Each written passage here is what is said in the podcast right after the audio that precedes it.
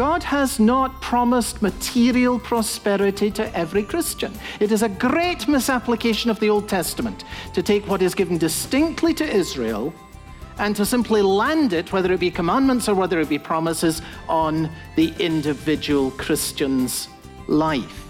Welcome to Open the Bible with Pastor Colin Smith. And Colin, so we aren't guaranteed prosperity, but even in the Old Testament, when God did bless his people, he also gave them some strict instructions. Yeah, that's exactly right. And while we can't draw straight lines from all of the Old Testament commands to every individual Christian today, nonetheless, there are wonderful principles that are yeah. laid out that speak to us very powerfully today. We're going to look at the kind of compassionate society that God called his people to become, in which there were restraints on greed, there was kindness that gave a break to people who were poor. I mean, it's absolutely marvelous when you see this in the Old Testament law. I think the Old Testament law is often laughed at and lampooned, but mm-hmm. actually, there is great kindness that reflects the heart of our Father God, and there are principles that speak to us very powerfully in an increasingly self centered and often greedy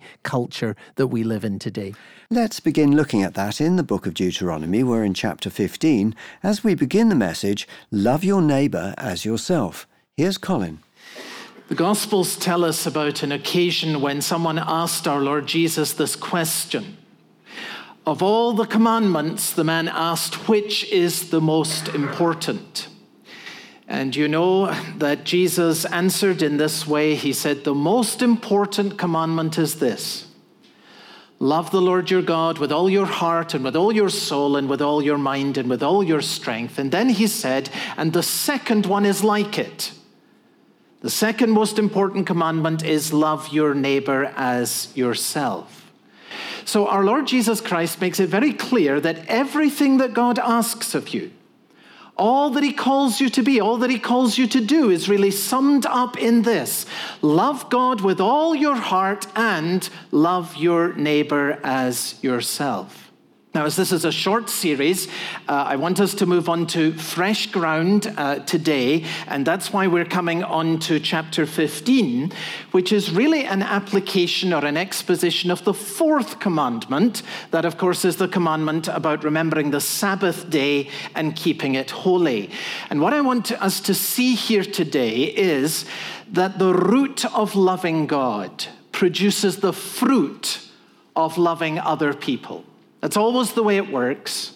We don't generate love from others by some kind of latent power within ourselves. Real self sacrificing love has its root in love for God. The root of love for God produces the fruit of love for others. And we'll see that increasingly as we move through the book of Deuteronomy. Now, before we plunge into this, I need to say that it is important to remember that the particular applications of the Ten Commandments that are laid out here are given to the nation of Israel. Back in the 12th century, a Jewish philosopher by the name of Maimonides published a definitive list of laws in the Old Testament, in the first five books, in the Pentateuch, that is. And he listed, it's, a, it's been generally accepted ever since as an accurate description, that the first five books of the Bible uh, contain 248 commands. 365 prohibitions, a total of 613 laws in the Old Testament. Um, that's uh, Maimonides' calculation. And you can find it on the internet and lay it out and, and read through the various categorizations. These Old Testament laws relate to worship, they relate to the temple. They relate to sacrifices, how they were to be done. They relate to dietary laws. They relate to vows, they relate to ritual washings, they relate to festivals, and a host of other things. And I just need to say that it would be a great mistake to draw a direct line from these Old Testament laws given to Israel to the Christian life today. For example, in uh, chapter 14, that is just before where we are in the scripture now, we have a whole chapter about laws uh, regarding clean and unclean foods. These laws were given to Israel. But in the New Testament, Christ proclaimed all foods clean. That is Mark chapter 7 and verse 29. Uh, this, for example, was a huge issue for the early church. There were people, you see, who said, now to be a Christian, you have to believe in Jesus and keep the 613 Old Testament laws as well. You see, they were called the Judaizers. And the Apostle Paul had to deal with this. And he made it very clear that those who said this kind of thing had turned to a different gospel, which he said, Galatians chapter 1, is really no gospel at all. So I say that just as we come to chapter 15, and in terms of our general understanding of how we apply the book of Deuteronomy, the command, for example, in chapter 15 and verse 1 to cancel all debts every seven years is not a command that God gives to you today.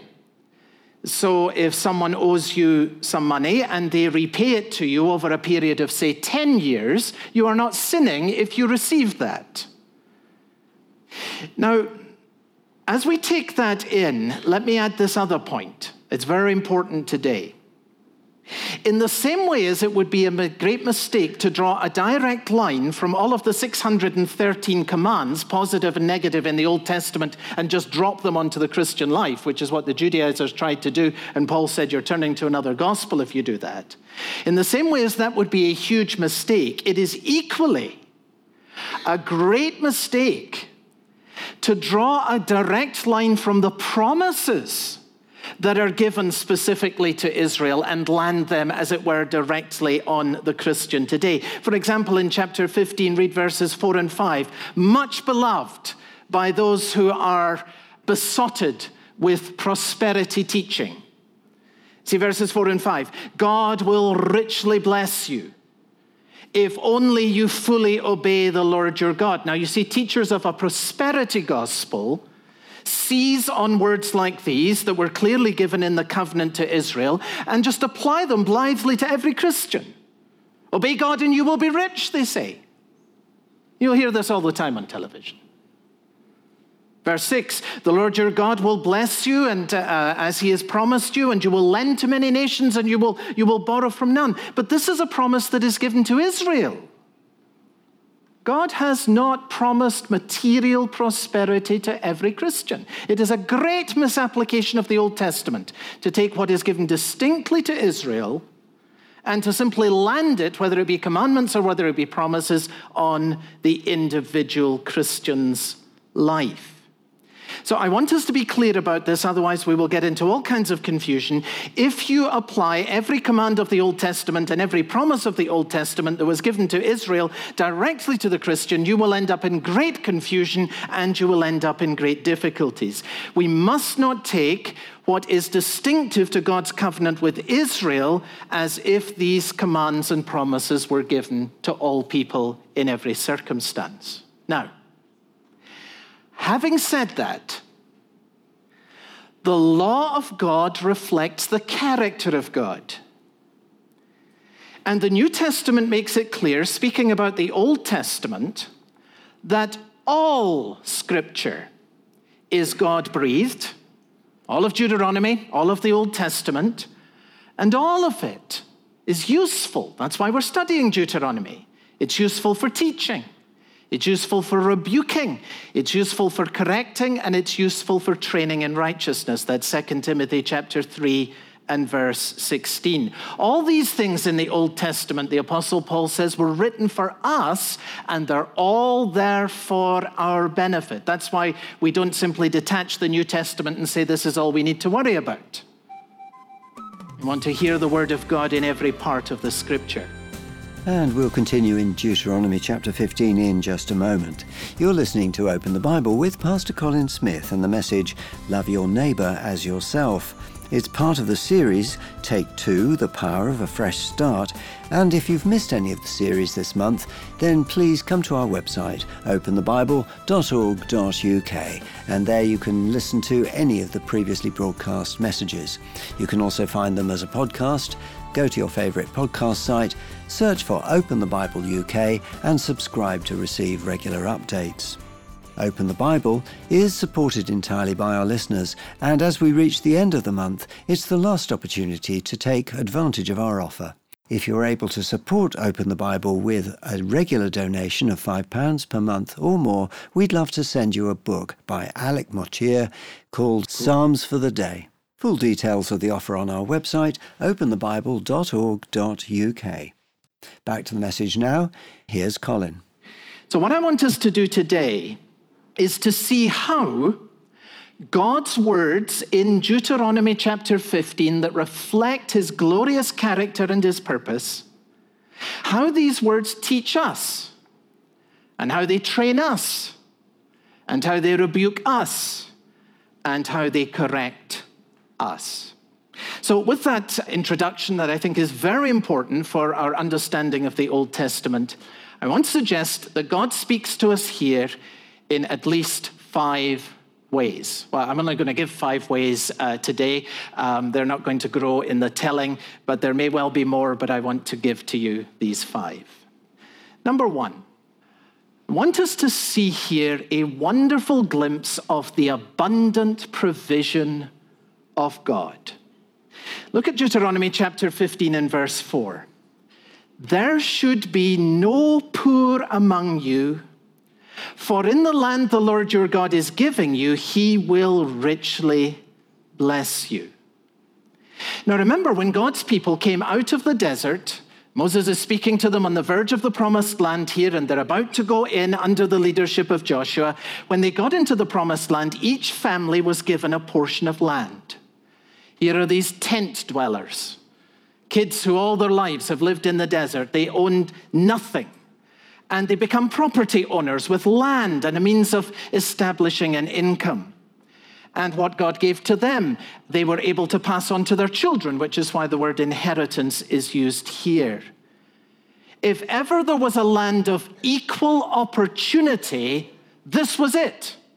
Everyone given a house.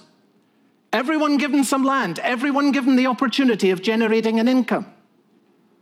We have called this series Take Two The Power of a Fresh Start.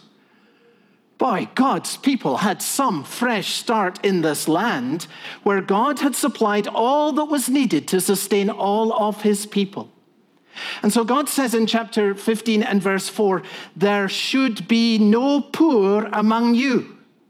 No need for anyone to be poor in the land because everyone is going to be given this wonderful inheritance, and the land is abundant with enough to sustain all of God's people. There should be no poor among you. The reality of life in the land, though, and the reality of life in our world today is that no one fully obeys the Lord our God. None of us loves God with all his heart. And we do not love our neighbor as we love ourselves. So, while there is sufficient that has been supplied by God for everybody, the nature of sin in us is such that God gives us laws to put a brake on human greed. And God gave these laws in Deuteronomy in chapter 15 so that the poor would find relief and so that no one would be trapped long term in crippling debt. So that brings us to the second way in which this scripture speaks to us. It, it, speaks to us of the abundant provision of God bringing his people into this good land. Secondly, it speaks to us of the kindness of God's law. Think about the kindness of these laws that we've read. At the end of every seven years, verse 7, you must cancel debts. Remember God saying there's no reason why anyone should be in a position of poverty because of the abundance of supply. But in this fallen world, the reality is that some are going to find themselves in great difficulty, and no one is to be trapped there long term. So says God, I give you this law. At the end of every seven years, you must cancel debts.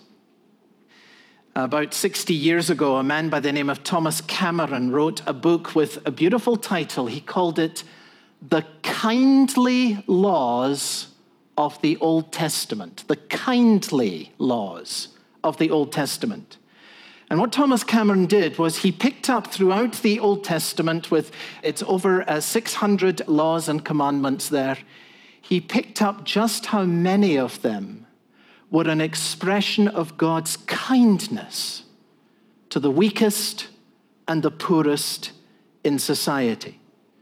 You read through the scriptures, you see it here and in so many other places. The Old Testament is full of laws that were to help the poor that were to deliver people from being trapped in situations of grinding poverty in the long term. And really, this Sabbath law, this application of the fourth commandment, the seven year release in Deuteronomy chapter 15 and verse 1, it is really the flagship that leads the way, as someone has put it, for a whole flotilla of Old Testament laws that all have this in common. They are the kindness of God with regards to those who have leased. Look at how it was to work, verse 2. Every creditor shall cancel the loan he has made to his fellow Israelite. He shall not require payment from his fellow Israelite or brother, because the Lord's time for canceling debts has been proclaimed. Now, folks, think with me about the practical effects of God's kindly law here. Think of how this exercises a restraint on lenders. See, what this is saying is that under this law, there were to be no loans that were for more or longer than seven years. Now, remember, by way of explanation, we're not talking about mortgages for homes here. The homes were given by God to people and if a person became poor and they had to sell the home in order to alleviate their poverty, there was another law that you will be aware of, I'm sure, uh, called the Jubilee Law. You can read about that in Leviticus 25 in which once every 50 years there was a return of property. But this is not dealing with, with property, it's not dealing with loans with regards to uh, mortgage. So put homes to one side, where most people will have to borrow over a longer period of time. Put that to one side and look at the rest of life and what this law has to teach us. Lenders would be restrained from giving loans that were larger than people could reasonably expect to repay within a period of seven years. So, this kindly law of God gives a restraint to lenders. Secondly, it gives a discipline for borrowers. Since loans were cancelled at the end of every seven years if they could not be repaid, what that meant was, by definition, the repayment of loans would be scheduled over a maximum of 84 months. No loan was repayable over a longer schedule than seven years. And in most cases, of course, uh, the loan would be scheduled for repayment uh, considerably sooner. If you were in year four of the seven year circle and you took a loan, it would have to be repaid. The schedule would be for three years. If you were year five in the cycle and you took a loan, you would need to be taking a loan that you could repay within two years. That, that's the discipline that clearly this law imposes in relation to uh, borrowers. There is a restraint. There is a discipline here. This law is not saying, folks, hey, just borrow as much as you want and then, you know, every seven years just write it off. That's not what it's saying. This is a law for the relief of the poor. For someone who might have taken out a loan that they could reasonably, on a schedule, expect to repay within the seven year period, and then a father has died or some other calamity has come, and with the best will in the world, they have not been able to do this. The situation has totally changed. And God says, well, rather than them be caught in a trap that will grind on throughout their life, there is to be a year of release and it is to be a blessing in the whole land. So here's the principle God allows his people to borrow money but he does not want his people living on credit. You have a schedule, you repay it, within a limited period of time. And God says, here's a seven year frame. That's a very good way for thinking about it. And so the principle, I think, here is very simple. You can borrow if you need to, but borrow as little as you can and repay as fast as you can. And don't borrow more than you can reasonably expect to repay in a short period of time. This is wisdom from God that comes from the Old Testament law that is transferable across cultures and across time. Plan to repay whatever you borrow. Don't borrow what you cannot repay. For the New Testament also says, let no debt remain outstanding. So these are wonderful, kind laws. They give restraint to lenders and they give discipline to borrowers. Thirdly, and I'm just intrigued to think about this, especially in relation to our time and our culture today. Can you imagine the good that this would do in our court system? The cancelling of all debts every seven years? Luther describes this as a beautiful and fair law, and he says he longs that rulers of the world would imitate it. He says they would have fewer questions, by which he means cases, fewer cases and commotions. For people would know that suits, disputes, Debts, dealings, agreements, judgments, seals, and letters would all be removed at one time, cancelled in the seventh year, and would not be postponed and continued forever into endless litigation. That's Luther's comment. Well, of course, the various statutes of limitation that we have in our legal system go back to these Old Testament laws, and thank God for it. But can you imagine not simply the statutes of limitation that are on a kind of rolling cycle, but can you imagine the impact of everybody drawing a line at the same time? And all claims against you being cancelled, and you at the same time cancelling all claims against everyone else. The kindly laws of the Old Testament. By the way, here's just a footnote that I think we can rightly take away from this teaching. For every grievance, there is a time to let go. For every grievance, there is a time to let go.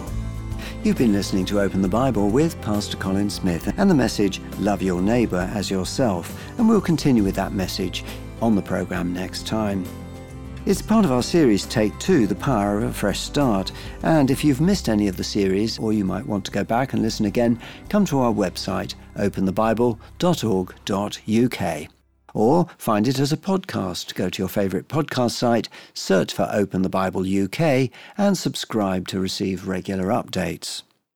Also, on our website, you'll find Open the Bible Daily. That's a series of short two to three minute reflections based on the teaching of Pastor Colin Smith and read in the UK by Sue McLeish. Again, you can find Open the Bible Daily as a podcast, and if you subscribe to the podcast, you'll receive a fresh one every day of the month. Open the Bible is able to stay on this station and on the internet as a result of generous gifts from our listeners, people just like you. And if that's something you'd like to begin to do, if you're able to set up a new donation to Open the Bible in the amount of £5 per month or more, we'd love to send you as a thank you gift a book, Psalms by the Day, and it's written by the Bible scholar Alec Motyer. Colin, who would you say this book is written for? Oh, well, this would be a great resource for anyone who wants to expand the capacity of their own heart. You know, the marvelous thing about the Psalms is that they address every kind of human experience. I mean, you've got joy here, you've got depression, you've got faith, doubt, peace, raging, anger. I mean, the, the whole range of human experience is in the Psalms. And Psalms by the Day is just a wonderful resource to open up these marvelous prayers in which we're able to lay before the Lord what we're feeling in our own hearts and what we're experiencing in our own lives and seek from Him the help that He alone is able to give. Well, we'd love to send you a copy of this book as a free gift if you're able to set up a new donation to the work of Open the Bible in the amount of £5 per month or more. Full details on our website, openthebible.org.uk.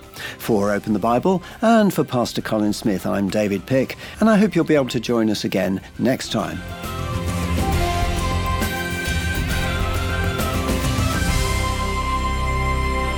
When Jesus said, You will always have the poor among you, did he mean so there's nothing you can do about it? Find out next time on Open the Bible.